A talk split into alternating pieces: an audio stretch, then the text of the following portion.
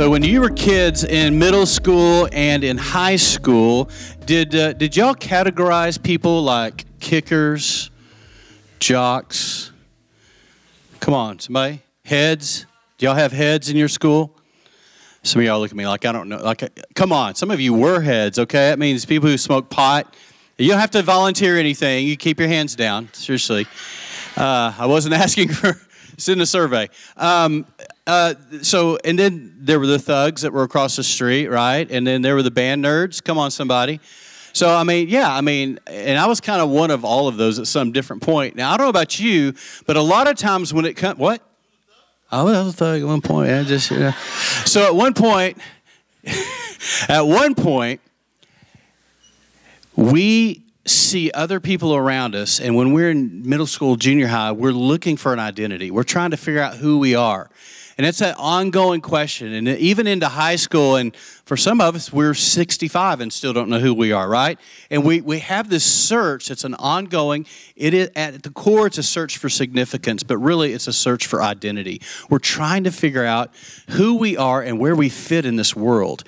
And I'm telling you, that is a difficult thing to do unless, and I'll give you the unless in a moment.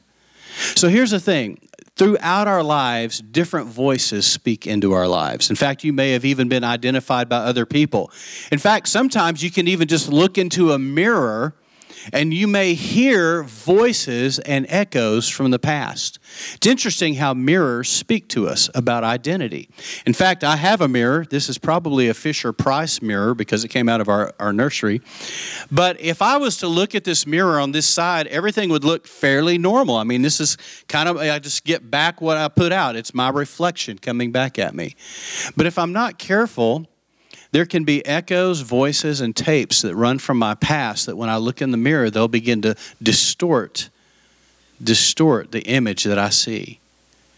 Now, if I flip this mirror around, which is kind of fun, it's one of those uh, curvy mirrors, and it really distorts and makes my head very squatty at this point. But it distorts what I see. Why? Because the mirror has imperfections. Now, listen, some of the things that we hear in our lives are being reflected back to us through a distorted mirror. There are mirrors that come from our past. There are mirrors that come from our present that when we look into them now, we say, This is me now. You are here. This is me now. And what we see is a reflection of what we think we are. It's a perception. Now, there's another mirror.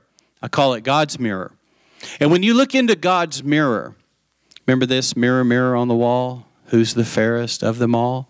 But when you look into God's mirror, what comes back to you, and all you see when you see into His mirror, you think you're going to see your reflection, but all you see is Jesus right there in front of you looking back. Why? Because when God sees you, He sees Christ in you and through you.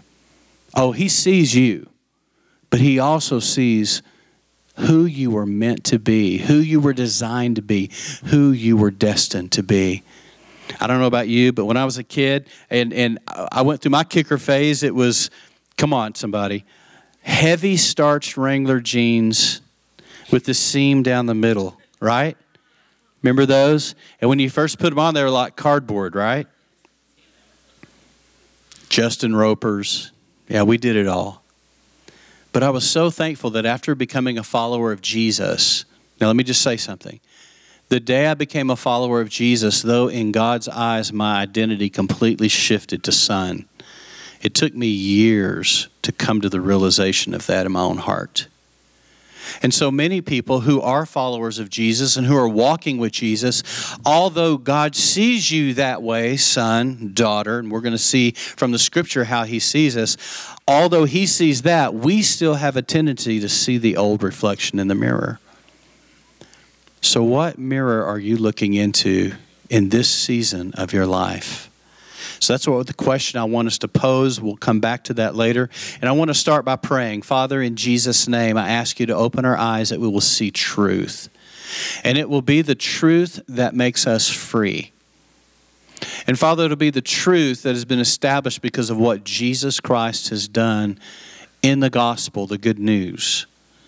And Father, that we will make our way across this bridge to find that Jesus is the way, Jesus is the truth, Jesus is the life. And Father, that we would begin to see in the mirror who you say we are. Not who our past says we are, not even who our perception in the present says we are, but what your word says we are. Open our eyes today, our ears today, our hearts today, that we may know. In Jesus' name, everyone said, we're going to do a six week series called Identified because I found as a follower of Jesus that although I understood that I was saved and going to heaven, I still did not understand how God saw me. I didn't understand who I was. And because of that, I lived with a lot of besetting behaviors in my life echoes, tapes, residue from the past where they would drag me down almost as though I had a bungee cord attached to my back. And every time I would get some forward motion, and seemed like I would get a little momentum in my life, that bungee cord would snap me back. And I would find myself struggling. And yet I would read in the Bible that we're more than conquerors through Him, that we're to be overcomers, that there's a life, a Zoe, the God kind of life found in John 10 10, where the enemy is, is described as one who comes to steal, kill, and destroy. But Jesus says, But I came that you may have life, Zoe, the God kind and God quality, you may have life and life more abundantly or to the full. And by the way, that word, abundant, full, literally means full, full, and abundantly abundant. It's, it's the picture of David killing Goliath, and then just to top it all off for good measure, and who knows, maybe just some swagger, he goes over and cuts the giant's head off. It's killed and really killed abundant and really abundant. That's the life Jesus has called us to, and yet most followers of Jesus, many followers of Jesus, find ourselves woefully short of that call and that gift. Why is that?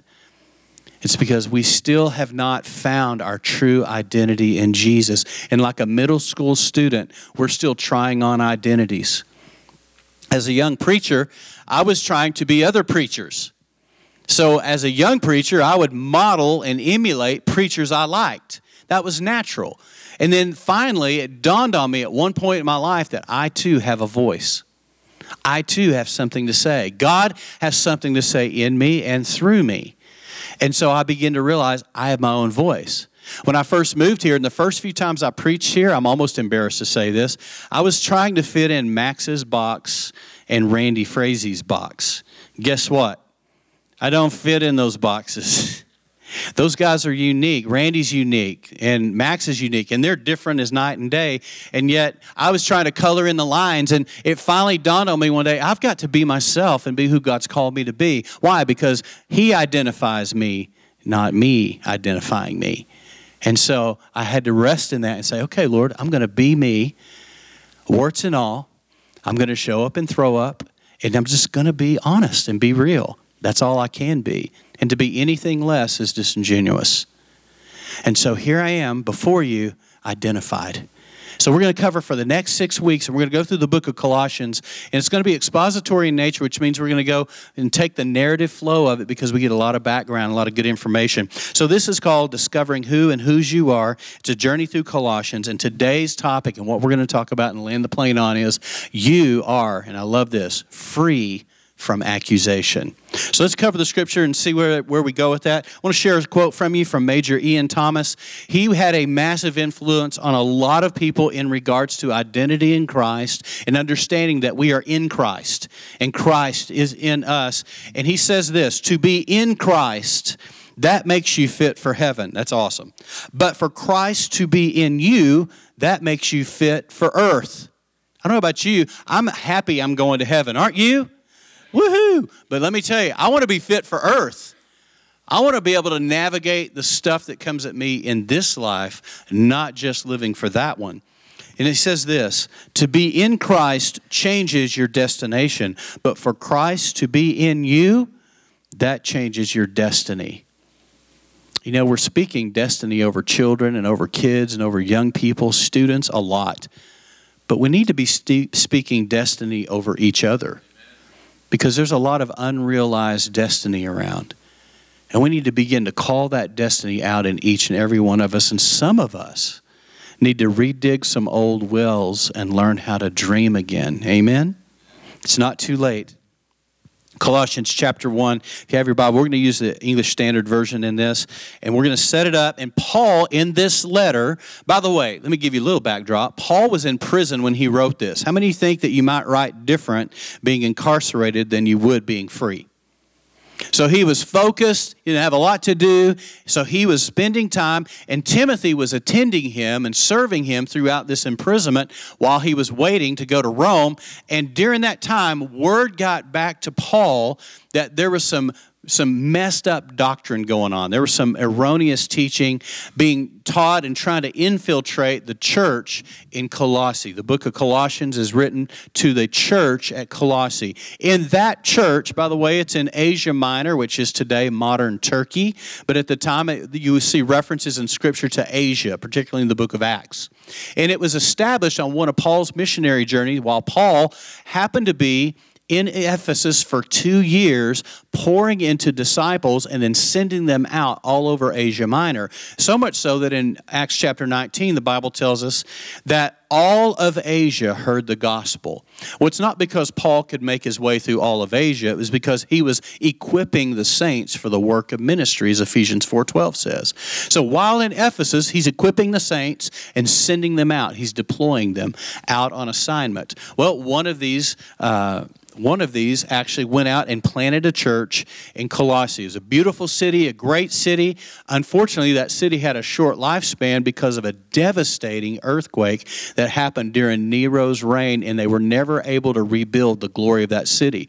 But it was built on a river, and so it had a natural port in it, and it was a very prosperous city. It was a Gentile city, but there was a strong Jewish presence. So, in that context, Paul reaches out to them and he does it in true Paul form by addressing them with a greeting. Paul, an apostle of Christ Jesus, by the will of God, and Timothy, our brother, to the saints and faithful brothers in Christ at Colossae, grace to you and peace from God our Father is often a very common greeting. Now, understand when Paul calls himself apostle, he's referring to himself in the literal sense of the word. The word apostle doesn't mean bishop or overseer, that's a different word word, it literally means one sent or sent one. Paul was addressing himself as a missionary. I am one who has been sent. And he says this Grace to you and peace from God our Father. Very common greeting. Verse 3 We always thank God, the Father of our Lord Jesus Christ, when we pray for you since we heard of your faith in Christ Jesus and of the love that you have for all the saints, because of the hope, verse 5, because of the hope laid up for you in heaven. He's telling them, he's affirming them, I love you, and I, we hear of you, and, and the good things that are happening among you, even though Paul himself had never made it to Colossae. He heard about this through a person we're going to meet in just a minute. He says, Of this you have heard before in the word of the truth, the gospel by the way, the word gospel means good news, not bad news. Let me tell you, brother, I've got some bad news for you. It's about Jesus Christ. No, sometimes we act like we've received bad news. The gospel is good news, not okay news. It's not just so so, it is good news. And he's talking about the truth, the gospel, which has come to you, as indeed in the whole world it is bearing fruit and increasing. Why does he say the whole world? Because at that time, the known world of their time, the gospel was going out, just as it was prophesied would happen in Acts chapter 2 after the outpouring of the Holy Spirit and the birth of the church, all of a sudden these people were being scattered all over the place. By the way, that scattering, that dispersion didn't come because they said, hey, let's go win the world to Jesus. It came because of persecution. And so, as the enemy stomped down and brought the hammer of Rome down on the Christians in Jerusalem, it actually was like crushing a ball of mercury. You ever hit mercury? You ever tried to pick up mercury? Ever played with mercury as a kid? Yeah, bad idea, right? That's stuff, who knew it was toxic, right? So we played with it like clay. But anyway, if you if you hit a bundle or a ball or a clump of mercury, it will scatter into a million pieces. And when Rome brought the hammer down on it, it was like hitting a bundle of mercury. And the gospel went all over the known world. That's why Paul refers to the world here. He says it is bearing fruit and increasing, as it go, as it also does among you. since the day you heard it and understood the grace of God and truth. Verse 9 or verse 7. Just as you learned it from Epaphras. All right, now we have a character introduced into the storyline. Epaphras was a local to Colossae. He was indigenous of that area. It was his hometown. He was one of the disciples that heard Paul preaching the gospel, the good news of Jesus Christ, and he received the good news. And then he became a disciple. And then he felt called and he planted a church. He planted a church right there in Colossae. So he had to go somewhere to hear Paul, to hear the gospel. And when he did, he took it back to his hometown and established a work. And here's how Paul refers to him Epaphras, our beloved fellow servant, he is a faithful minister of Christ on your behalf and has made known to us your love in the Spirit. So Paul has been, uh, and, and Epaphras have been communicating back and forth. And he's been telling them of how the church is going. And so, from the day we heard, we have not ceased to pray for you, asking that you may be filled with the knowledge of his will in all spiritual wisdom and understanding. Did you hear that? Paul just shifted gears into a prayer, a very common formula of Paul where he'll do a greeting, he'll do a time of thanksgiving and affirming, and then he'll shift gears into a prayer. You'll see that in the beginning of Ephesians chapter 1. And he says this, and he's praying now in verse 10 so as to walk in a manner worthy of the Lord, fully pleasing to him, bearing fruit in every good work, and increasing in the knowledge of God, being strengthened with all power according to his glorious might for all endurance and patience with joy. I invite you to go back this week and reread that prayer because it is loaded. Can you imagine Paul, a missionary, the one who's gone out and about and now is leading and overseeing praying that prayer over you as a people. When you read that, personalize it for yourself and let that be a prayer for you. Verse 12, he continues, giving thanks to the Father who has qualified you to share in the inheritance of the saints in light. As we talk about identity and develop this, I want you to know something. Just as Paul just said, it is God who qualifies you. Now, let me repeat that because this is critical. Religion teaches us that it's our works that qualify us. It teaches us that if I will just do good, behave good, color inside the lines, never make a mistake, repent with weeping and gnashing of teeth, then I will be okay and acceptable before God. But my Bible tells me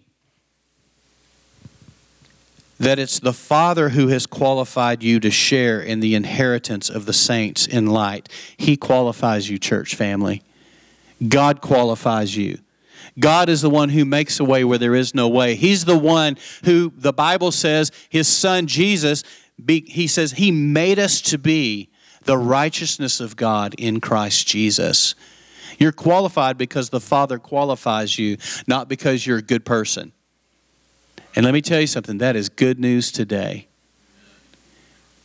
I don't know what you did last night or the day before or last week, but you do, and your enemy knows the accuser of the brethren, the book of Revelation calls the enemy, and he whispers that to you often when you look in the mirror. Remember what you did?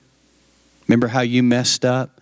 Remember the mistakes you made? I know what you did. And if they knew what you did and what you think about and who you are, they would never accept you. Do you know what that's called? That's called a lie from the pit of hell. He's a liar. The devil's a liar and he'll use lies to try to entrap you. But it's our Father that qualifies us, not according to our behavior, but because of his righteousness, not mine. See, God's righteous. I'm only righteous because he's made me to be righteous, not because I act righteous. Can I get an amen or an oh my or something? I'm glad you're thinking deep with me. Here we go. Verse 13.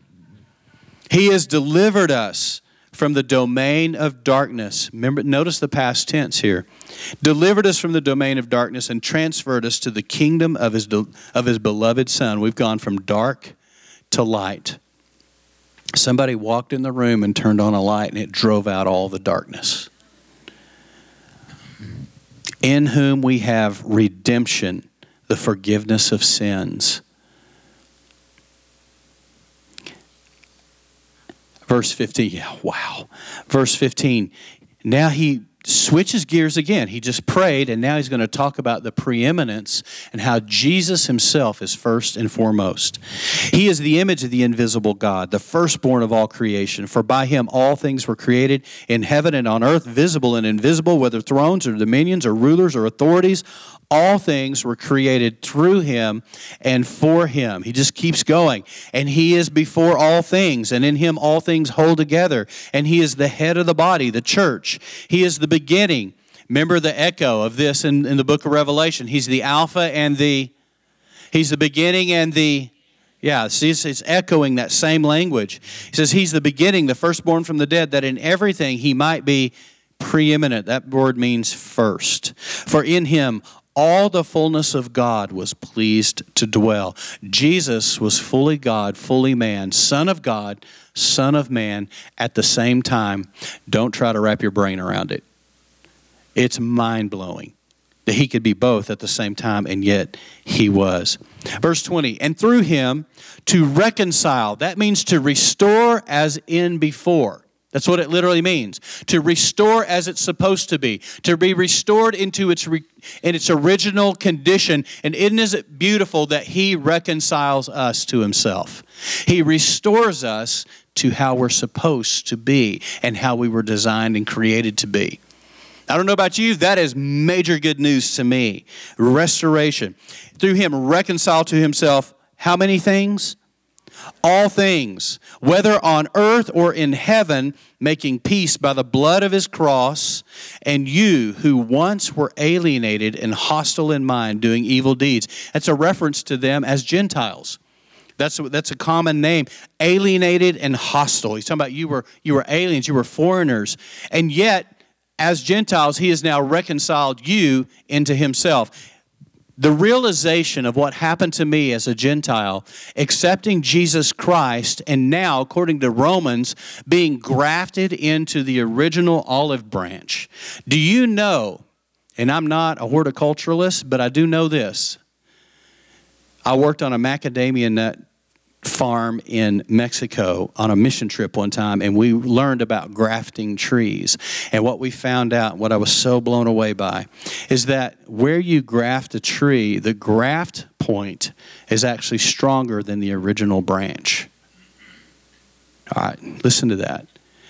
Where you graft a tree, a, where the graft point is, it actually is stronger than the actual branch itself.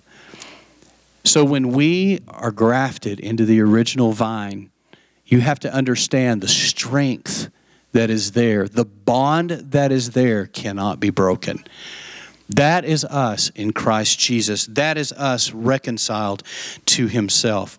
Verse 22, and this is where we're landing. He has now reconciled in His body of flesh by His death. There's that reconcile word again. He's restored to original condition in the body and by his death in order to present you holy and blameless and above reproach before him. I broke those words down for you so you can see it. He presents us, he puts us on display, he brings us in as an exhibit before the throne of grace, and this is how we're seen holy, blameless, and above reproach. And that literally means before him, but it means in his sight. So, this is how God sees you and me. And some of you are fighting it right now because you're thinking, that's not fair because I messed up yesterday.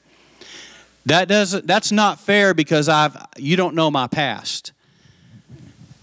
Here's what I love about the kingdom it's not fair, but it's just.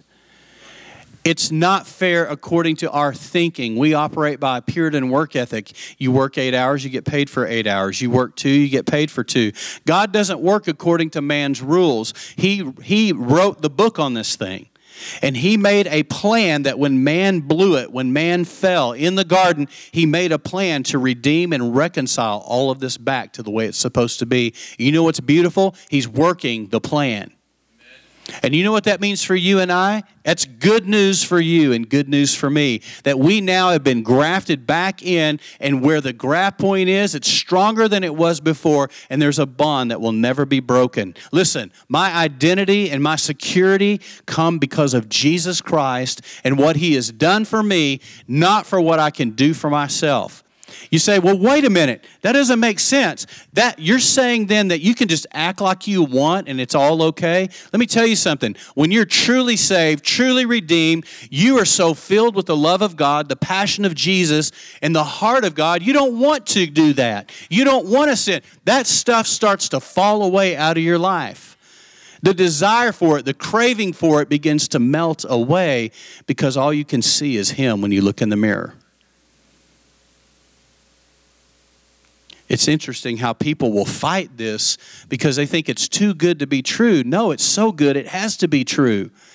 It's the word, it's the scripture, it's life. It's why we were born and then born again so that we could enter into fellowship with Him and be reconciled. And He presents us before God's throne. And listen, this isn't like coming before the great Oz. You remember the cowardly lion? Man, I love that scene in The Wizard of Oz where he's he's shaking and he's afraid and he passes out. Then he runs and jumps through a window. I mean, he came in such fear, and I, that's how I see a lot of followers of Jesus. They come before God. They're okay with Jesus, but man, when it comes to when it comes to coming before God, it's like we feel like the cowardly lion coming before Oz. That's not the God that I read of in the Scripture. That's not the God who sings over his children. That's not the God who, who in Psalm 91 like just puts his arms like a like a hen putting her wings around us to protect us from the elements. This is a God who loves us so much that he would give his only son so that we could come to know him and be reconciled to him. That's not a God I tremble before. It's a God I embrace.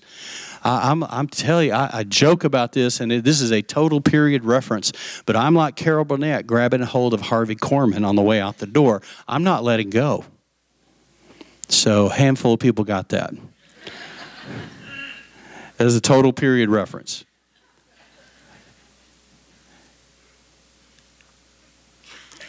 On this next slide, I'm talking about holy, blameless, above. I broke these words down because you need to know how God sees you. You need to know how you're seen. You need to know how you're identified by Him. Again, not by the mirror, not by what people say, not even by what you think. It's dangerous sometimes just to think, because as a man thinks in his heart, so is he. Out of the abundance of the heart, the mouth speaks. We have to be careful what's coming out. Listen to this. This is how God sees you as a son or a daughter. He sees you as holy. I mean, I broke the word down, very simple. The word holy means sacred, pure, and set apart. Did you know God sees you as holy? And even as I say it, your mind's defaulting. You need to tell yourself to stop it. Take authority over your own flesh. Say, stop it. Don't even let your mind go there. In fact, risk this question Lord, show me if this is true. Would you be open to truth today? Because what most of us don't need is a power encounter, most of us need a truth encounter. So, would you just be open to truth? Here's how God sees you He sees you as holy, He sees you as sacred, He sees you as pure.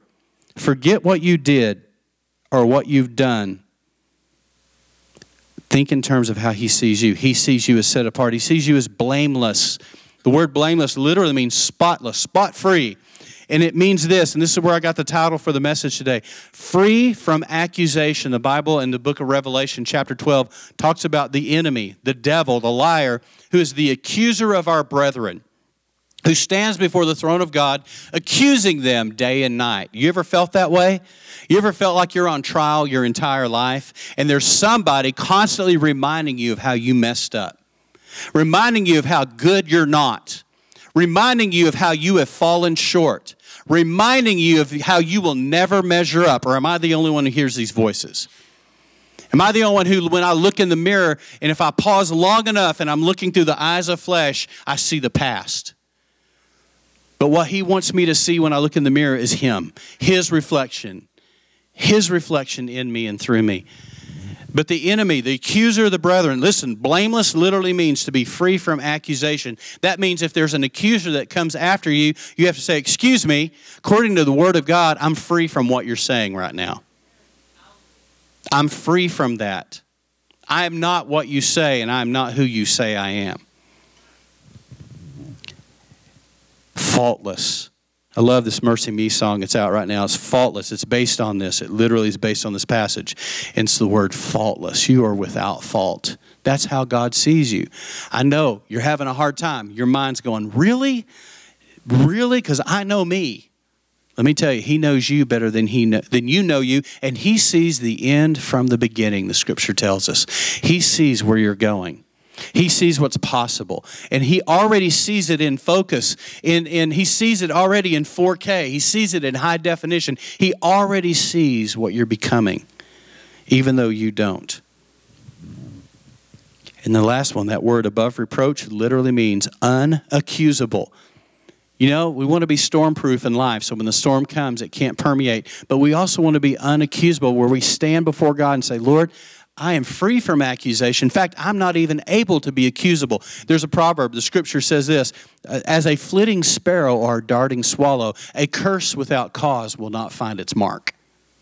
Think about what that's saying. When somebody accuses you, if there's nothing a curse without cause, which means there's nothing of substance, it'll never find its mark. That's why when I receive criticism and I receive things, you know what I do? I put my hand out, not in front of anybody, this is a personal thing.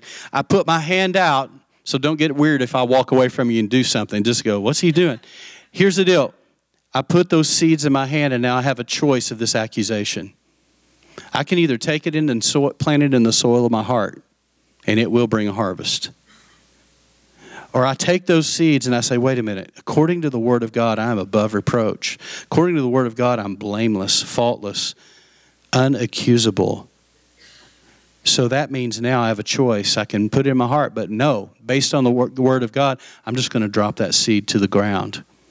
And I'm not going to allow that seed to take root in my heart. Why? Not because of, because I may even agree with what you say. Yeah, I know, I, messed up. Oh, yeah, I blew, I missed. But here's the deal it doesn't even matter what I think. What matters is what my Father thinks. And He sees me as holy, blameless, above reproach. He sees you as holy, blameless, and above reproach. If you try to reason your way through this, you're going to stumble all over this. Because there comes a point where you just say, wow, wow, thank you. Maybe that should be our response from now on. Thank you. Just thank you. Unaccusable, approved, and acceptable. Do you know you're accepted in God's sight? Warts and all, bruises and all, cuts and all, broken bones and all, you are accepted. This is good news.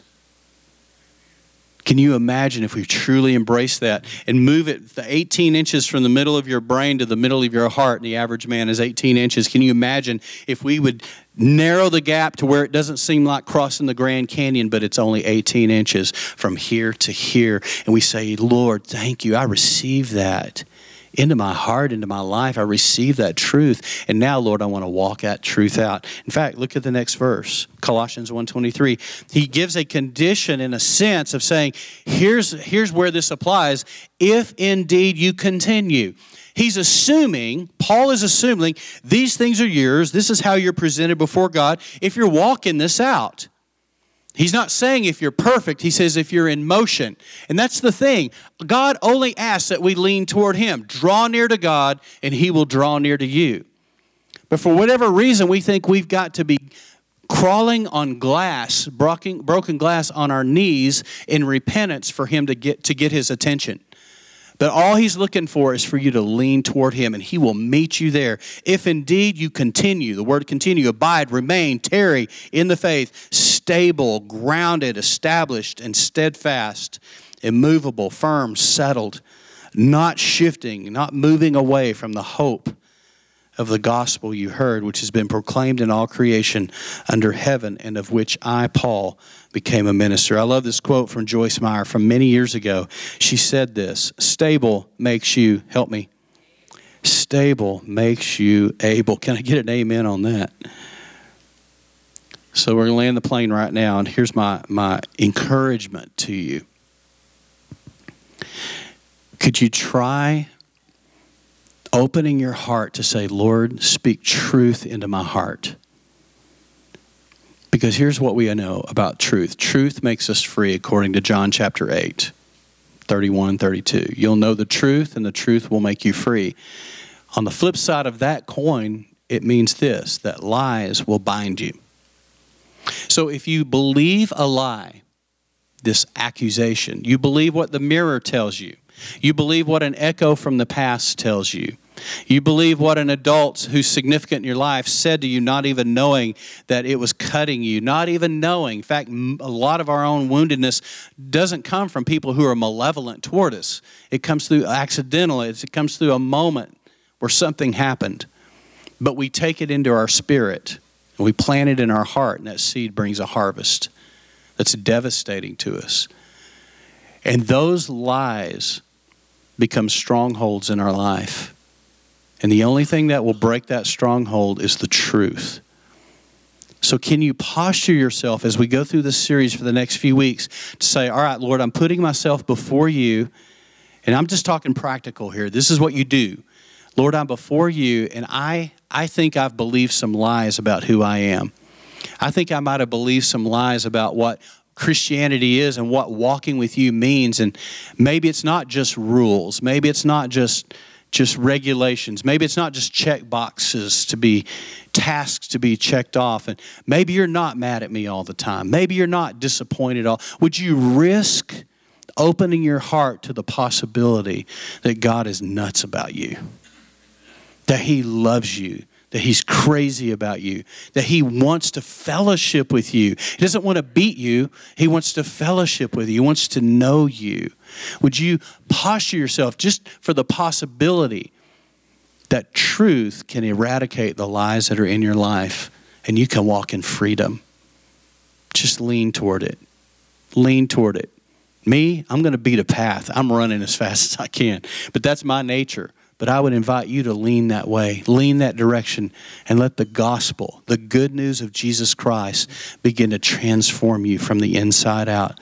Let truth bear the seeds of hope that will mean change for the rest of your life and for those in your orbit. Amen?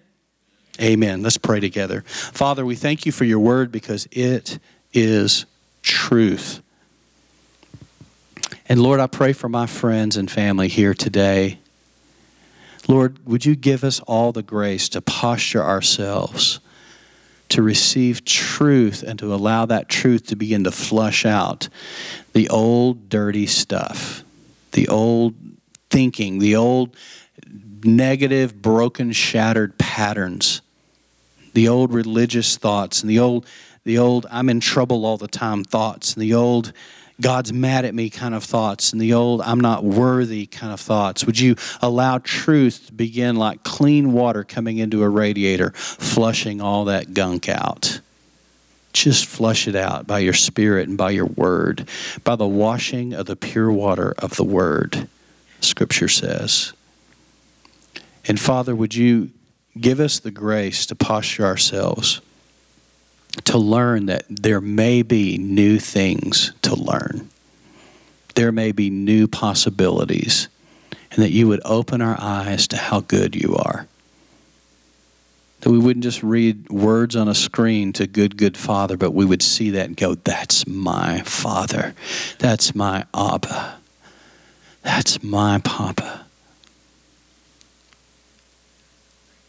So that's my prayer for our people for us to be set free from accusation, set free from the lies that bind, that we may walk in truth and in grace, and in turn release that upon one another in our community of Fredericksburg and surrounding area. We love you. In Jesus' name, amen.